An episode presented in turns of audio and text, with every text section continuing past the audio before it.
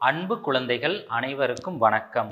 கல்வி தொலைக்காட்சி வாயிலாக உங்களை சந்திப்பதில் மிக்க மகிழ்ச்சி அடைகிறேன். மாணவர்களே நீங்கள் எல்லாரும் உங்கள் வீட்டில் பாதுகாப்பாக இருக்கீங்க தானே? உங்க வீட்டுல யார் யாரெல்லாம் இருக்காங்க? அம்மா அப்பா மற்றும் உங்க சகோதரர்கள். வீட்டில் உங்களுக்கு உணவு சமைத்து தருபவர் யார்?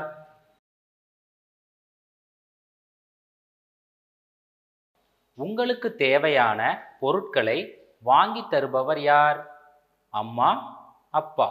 உங்களுடைய வீட்டை தூய்மையாகவும் நோய்கள் அண்டாமலும் பாதுகாப்பாக வைத்துக்கொள்வது யார்? உங்களை வெளியிடங்களுக்கு அழைத்து செல்பவர் யார்? நீங்கள் கல்வி கற்பதற்கு தேவையான வசதிகளை யார் ஏற்படுத்தி தருகிறார்கள்? சரியாக சொன்னீர்கள் குழந்தைகளே.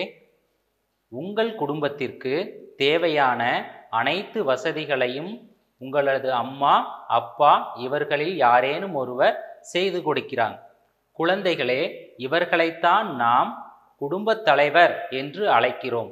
குடும்பத் தலைவர் என்பவர் அந்த குடும்ப உறுப்பினர்களுக்கு தேவையான அனைத்து வசதிகளையும் செய்து கொடுப்பவர் ஆவார். குழந்தைகளே நீங்கள் வாழும் கிராமத்தில் பூங்காக்கள் பார்த்துருப்பீங்க. அதை யார் தினமும் பராமரிக்கிறாங்கன்னு தெரியுமா? நீங்கள் பயணம் செய்வதற்கு தேவையான தார் சாலைகள் இருக்கிறதே. அதையெல்லாம் யார் நமக்கு அமைத்து தந்தாங்க?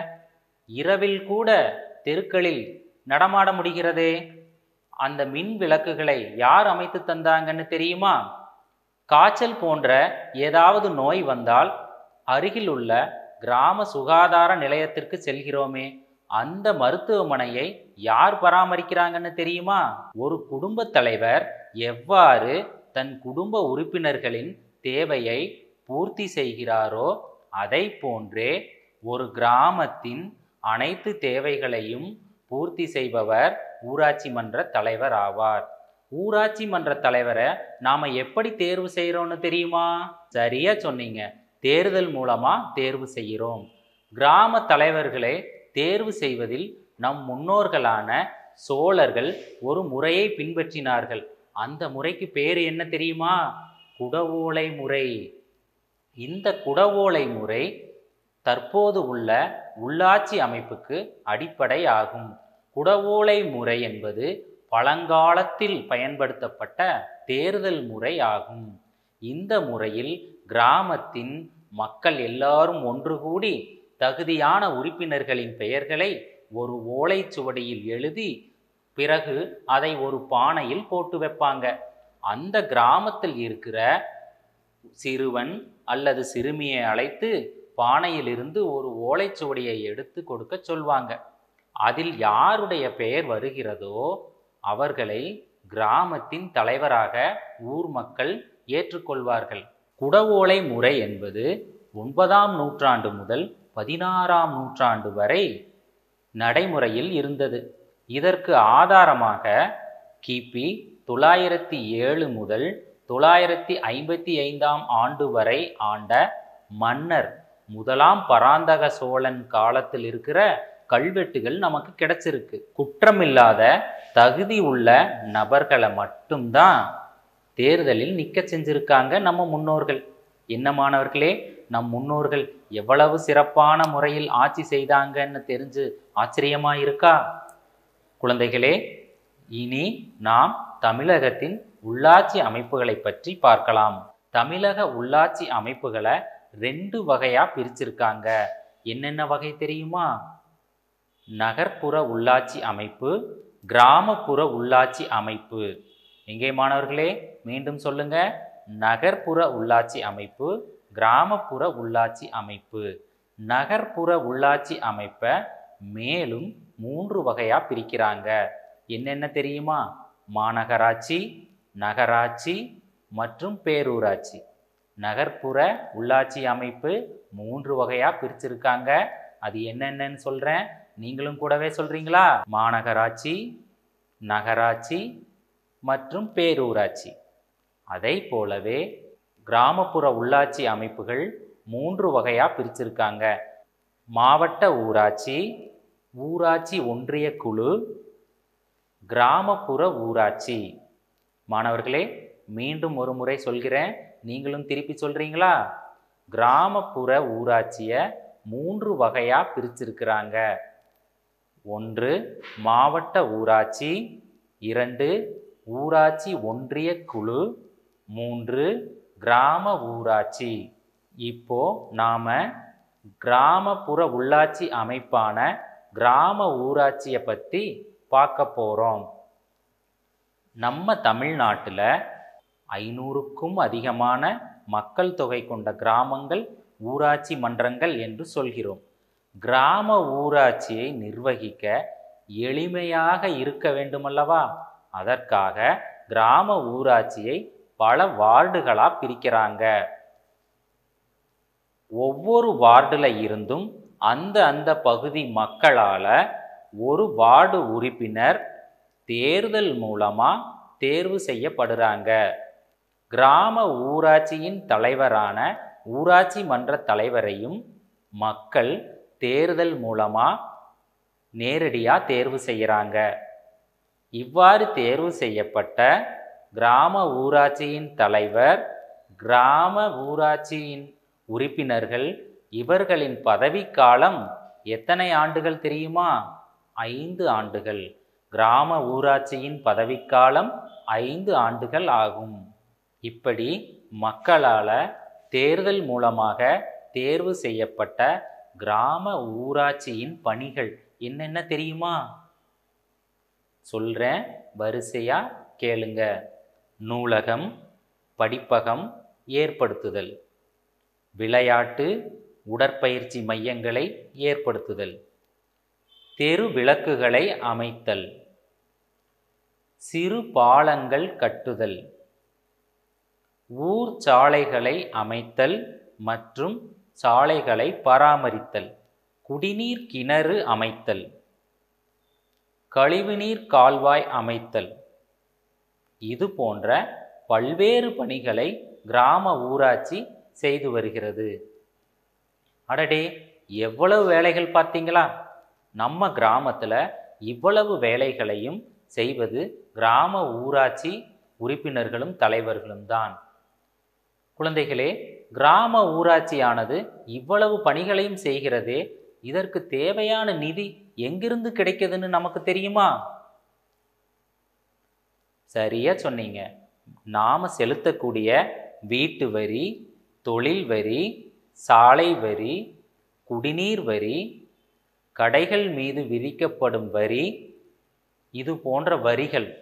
என்ன குழந்தைகளே கிராம ஊராட்சியை பற்றி நல்லா தெரிஞ்சுக்கிட்டீங்களா? சரி அடுத்ததாக கிராமப்புற உள்ளாட்சி அமைப்பின் இன்னொரு அமைப்பான ஊராட்சி ஒன்றிய குழுவை பற்றி பார்க்க போகிறோம். ஊராட்சி ஒன்றிய குழு ஒவ்வொரு வட்டார அளவிலும் ஏற்படுத்தப்பட்டுள்ளது. கிராம ஊராட்சிகளில் ஒன்றிணைத்து ஐந்தாயிரம் மக்கள் தொகைக்கு ஒரு உறுப்பினர் என்ற வீதம் ஊராட்சி ஒன்றிய குழுவில் வார்டுகள் பிரிக்கப்படுகிறது. இந்த வார்டுகளில் அந்தந்த பகுதிகளில் உள்ள மக்கள் தங்களின் பிரதிநிதிகளை நேரடியாக தேர்தல் மூலம் தேர்வு செய்கிறாங்க மாணவர்களே இவ்வாறு தேர்வு செய்யப்பட்ட ஊராட்சி ஒன்றிய குழு உறுப்பினர்கள் ஒன்று சேர்ந்து தங்களுக்குள் தேர்வு செய்யப்பட்ட ஒரு உறுப்பினரை தலைவராக தேர்வு செய்கிறாங்க அவங்கள நாம ஊராட்சி ஒன்றிய குழு தலைவர் என்று அழைக்கிறோம். ஊராட்சி ஒன்றிய குழு தலைவர் மற்றும் ஊராட்சி ஒன்றிய குழு உறுப்பினர்கள் இவர்களினுடைய பதவிக்காலம் எவ்வளவு காலம் தெரியுமா? ஆம் மாணவர்களே ஐந்து ஆண்டுகள்.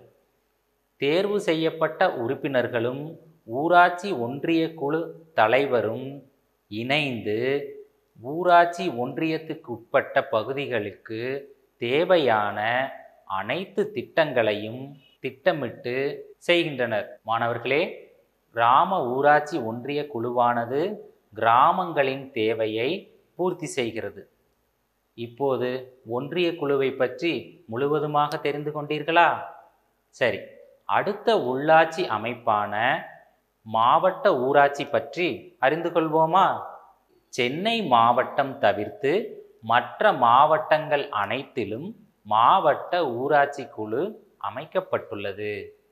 ஐம்பதாயிரம் மக்கள் தொகை கொண்ட பகுதிகள் மாவட்ட ஊராட்சி பிரிவுகளாக பிரிக்கப்படுகின்றன.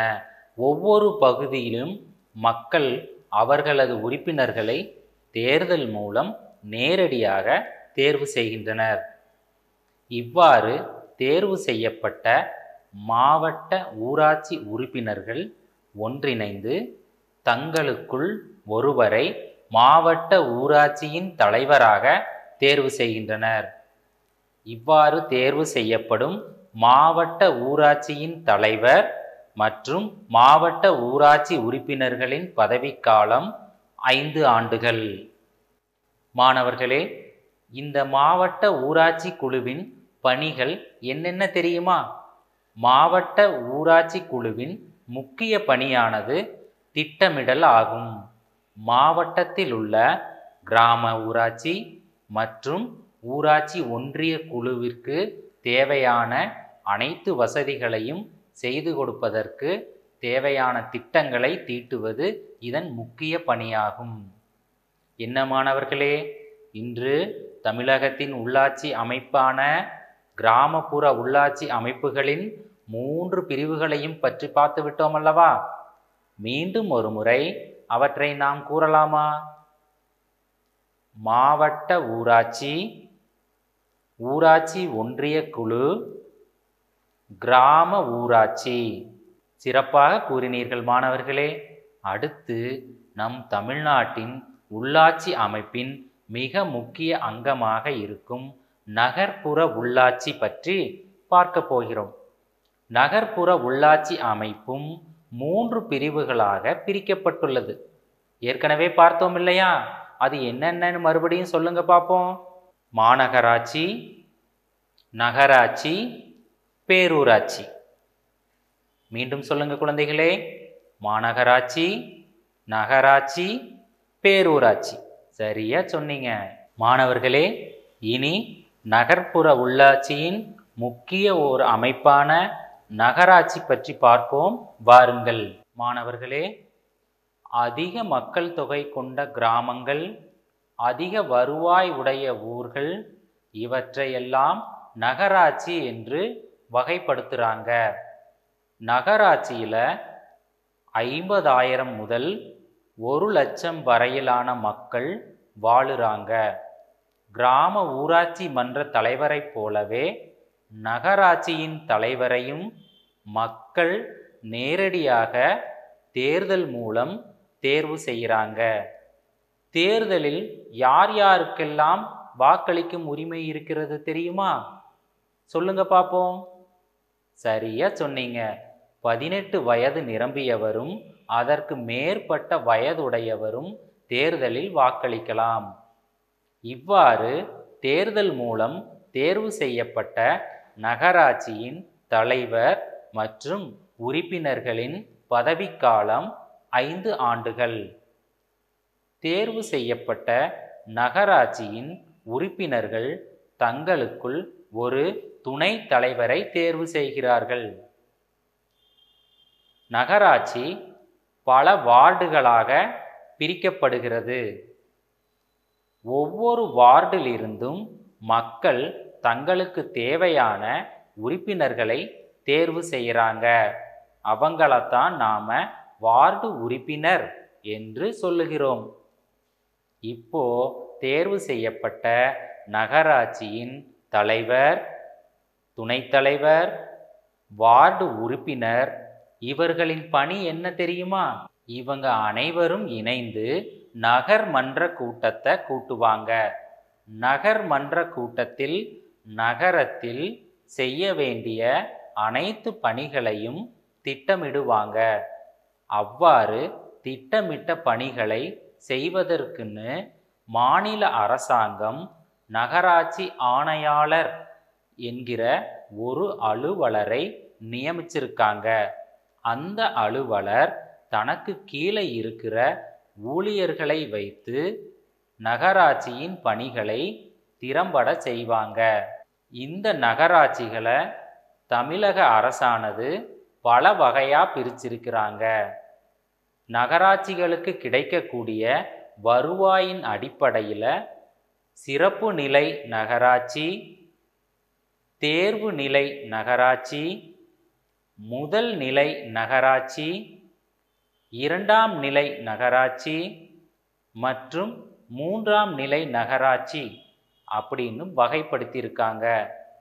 குழந்தைகளே நகராட்சி அமைப்பை பற்றி நன்கு தெரிந்து கொண்டோம் அல்லவா? இனி ஒரு நகராட்சியின் முக்கியமான பணிகள் என்னென்னு பார்க்கலாமா? நகர்ப்புற சாலைகளை அமைத்தல் பாலங்கள் கட்டுதல் வீடுகள் வணிக நிறுவனங்களுக்கு தேவையான குடிநீர் வசதிகளை ஏற்படுத்தி தருதல். குப்பைகளை மக்கும் குப்பை மக்காத குப்பை என்று தரம் பிரித்து அப்புறப்படுத்துதல். நூலகம் அமைத்து பராமரித்தல். தெரு விளக்குகளை அமைத்தல். அங்காடிகள் அல்லது சந்தையை அமைத்து பராமரித்தல். பூங்காக்கள் தோட்டங்கள் ஆகியவற்றை அமைத்து பராமரித்தல். விளையாட்டு மைதானங்கள் அமைத்தல். உடற்பயிற்சி கூடம் அமைத்தல். இது போன்ற பல்வேறு பணிகளை நகராட்சிகள் செய்கின்றன. அடே அப்பா இவ்வளவு பணிகளை நகராட்சி செய்கிறதா? இதற்கு தேவையான நிதி எங்கிருந்து கிடைக்குதுன்னு தானே யோசிக்கிறீங்க? நகராட்சிக்கு தேவையான நிதியை மத்திய அரசும் மாநில அரசும் வழங்குகிறது. அது மட்டும் இல்லாமல் மக்களாகிய நாம செலுத்துகிற வீட்டு வரி தொழில் வரி குடிநீர் வரி கடைகள் மீது விதிக்கப்படும் வரி சாலை வரி மற்றும் கழிவுநீர் அகற்றல் வரி போன்ற வரிகள் மூலமாகவும் நகராட்சிக்கு தேவையான நிதி கிடைக்கிறது. மாணவர்களே உள்ளாட்சி அமைப்புகளில் கிராமப்புற உள்ளாட்சி அமைப்பின் பிரிவுகளை பற்றி பார்த்தோம். அடுத்ததாக நகர்ப்புற உள்ளாட்சி அமைப்புகளில் நகராட்சியை பற்றி பார்த்தோம். இது மட்டுமல்ல மாணவர்களே உள்ளாட்சியின் அமைப்பை மேலும் நகரியம் டவுன்ஷிப் என்றும் கண்டோன்மெண்ட் இராணுவ கட்டுப்பாட்டு பகுதிகள் என்றும் அறிவிக்கப்பட்ட பகுதிகள் என்றும் பிரிக்கிறார்கள். மாணவர்களே பெருவாரியான பொதுத்துறை நிறுவனங்கள் தமது பணியாளர்களுக்காக நகரியங்களை நிறுவியுள்ளன. கிராமப்புற பகுதிகள் அல்லது அந்த நிறுவனத்திற்கு அருகில் உள்ள நகர்ப்புற பகுதிகளில் நகரியங்கள் நிறுவப்பட்டுள்ளன. மாணவர்களே அடுத்த அமைப்பு கண்டோன்மெண்ட் என்று சொல்லப்படுகிற இராணுவ கட்டுப்பாட்டு மையம் ஆகும். இராணுவ கட்டுப்பாட்டு மையம் என்றவுடனே உங்களுக்கே ஞாபகம் வந்திருக்கும் இராணுவ கட்டுப்பாட்டு மையம் மத்திய அரசின் நேரடி கட்டுப்பாட்டில் இயங்குகிறது. பாதுகாப்பு துறையின் நேரடி கட்டுப்பாட்டின் கீழ் இந்த துறையானது வைக்கப்பட்டுள்ளது. இராணுவ பொருட்கள் வைப்பதற்கும் இராணுவ படைகள் நிறுத்தப்படுவதற்கும் தங்குவதற்கும் ஏற்படுத்தப்பட்ட இடம்தான் இராணுவ கட்டுப்பாட்டு மையம் ஆகும். தமிழ்நாட்டில் குன்னூர் பரங்கிமலை போன்ற பகுதிகள் இராணுவ கட்டுப்பாட்டு மையங்களுக்கு சிறந்த எடுத்துக்காட்டுகள். மாணவர்களே இவ்வளவு நேரம் தமிழகத்தின் உள்ளாட்சி அமைப்புகளை பற்றி பார்த்தோம். அவற்றில் நகர்ப்புற உள்ளாட்சி அமைப்பான நகராட்சி பற்றியும் பார்த்தோம். இவ்வளவு நேரம் நாம் படித்தவற்றை நினைவு கூர்வோமா? தமிழகத்தின் உள்ளாட்சி அமைப்பை இரண்டு வகைகளாக பிரிக்கின்றனர். ஒன்று நகர்ப்புற உள்ளாட்சி அமைப்பு. இரண்டு கிராமப்புற உள்ளாட்சி அமைப்பு.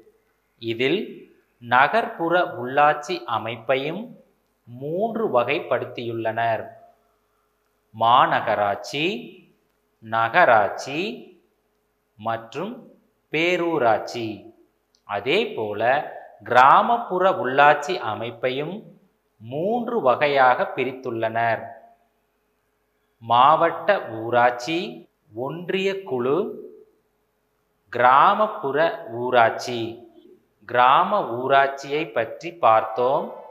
கிராம ஊராட்சியின் பணிகள் என்னென்ன என்பதையும் படித்தோம். ஒன்றிய குழுவானது என்ன பணிகளை செய்யும் என்றும் படித்தோம். மாவட்ட ஊராட்சியின் அமைப்பை பற்றியும் படித்தோம். அடுத்ததாக நகர்ப்புற ஊராட்சி அமைப்பில் நகராட்சியை பற்றி பார்த்தோம். இப்போது இந்த பகுதிகளில் இருந்து உங்களை சில வினாக்கள் கேட்கலாமா? எல்லோரும் பதில் கூற தயார்தானே? முதல் கேள்வி. நகராட்சியின் பணிக்காலம் எத்தனை ஆண்டுகள்? நகராட்சியின் பணிக்காலம் எத்தனை ஆண்டுகள்? சரியாக சொன்னீர்கள் மாணவர்களே நகராட்சியின் பணிக்காலம் ஐந்து ஆண்டுகள். அடுத்த வினாருக்கு செல்வோமா? நகராட்சியின் தலைவர் எவ்வாறு அழைக்கப்படுகிறார்? நகராட்சியின் தலைவர் எவ்வாறு அழைக்கப்படுகிறார்? சரியான பதில் சொன்னீர்கள். நகராட்சியின் தலைவர் நகராட்சியின் தந்தை என்று அழைக்கப்படுகிறார். அடுத்த வினா சோழர்கள் காலத்தில் கிராமத்தின் தலைவரை எந்த முறையில் தேர்வு செய்தனர்? சோழர்கள் காலத்தில் கிராமத்தின் தலைவரை எந்த முறையில் தேர்வு செய்தனர்? சரியான விடை குட ஓலை முறை மாணவர்களே அடுத்த வினாவிற்கு செல்வோமா? தமிழ்நாட்டில் மொத்தம் எத்தனை நகராட்சிகள் உள்ளன? தமிழ்நாட்டில் மொத்தம் எத்தனை நகராட்சிகள் உள்ளன? சரியான பதில் நூற்றி ஐம்பத்தி இரண்டு. தமிழ்நாட்டில் மொத்தம் நூற்றி ஐம்பத்தி இரண்டு நகராட்சிகள் உள்ளன. கிராம ஊராட்சி மன்ற உறுப்பினர்கள் மற்றும் தலைவரின் பதவிக்காலம் எத்தனை ஆண்டுகள்? கிராம ஊராட்சி மன்ற உறுப்பினர் மற்றும் தலைவரின் பணிக்காலம் எத்தனை ஆண்டுகள்? சரியாக சொன்னீர்கள் மாணவர்களே. ஐந்து ஆண்டுகள். மாணவர்களே மிகச் சரியாக கூறினீர்கள். உங்களுக்கு எனது பாராட்டுக்கள். அடுத்ததாக நீங்கள் இருக்கும் ஊரின் ஊராட்சி மன்ற தலைவர் மற்றும் உங்கள் வார்டு பகுதியின் உறுப்பினர்களை பற்றி உங்கள் வீட்டில் கேட்டு தெரிந்து கொள்ளுங்கள். மேலும் நகர்ப்புற பகுதியில் இருப்பவர்கள் உங்கள் நகராட்சியின் தலைவர் உறுப்பினர்களை பற்றி வீட்டில் கேட்டு தெரிந்து கொள்ளுங்கள். மாணவர்களே இவ்வளவு நேரம் தமிழ்நாட்டின் உள்ளாட்சி அமைப்புகளை பற்றி விரிவாக பார்த்தோம். இன்னும் நகர்ப்புற உள்ளாட்சி அமைப்புகளில் மாநகராட்சி பேரூராட்சி இவற்றை பற்றி அடுத்து வரும் காணொளியில் நீங்கள் காண்பீர்கள். உங்கள் அனைவருக்கும் நன்றி கூறி விடைபெறுகிறேன்.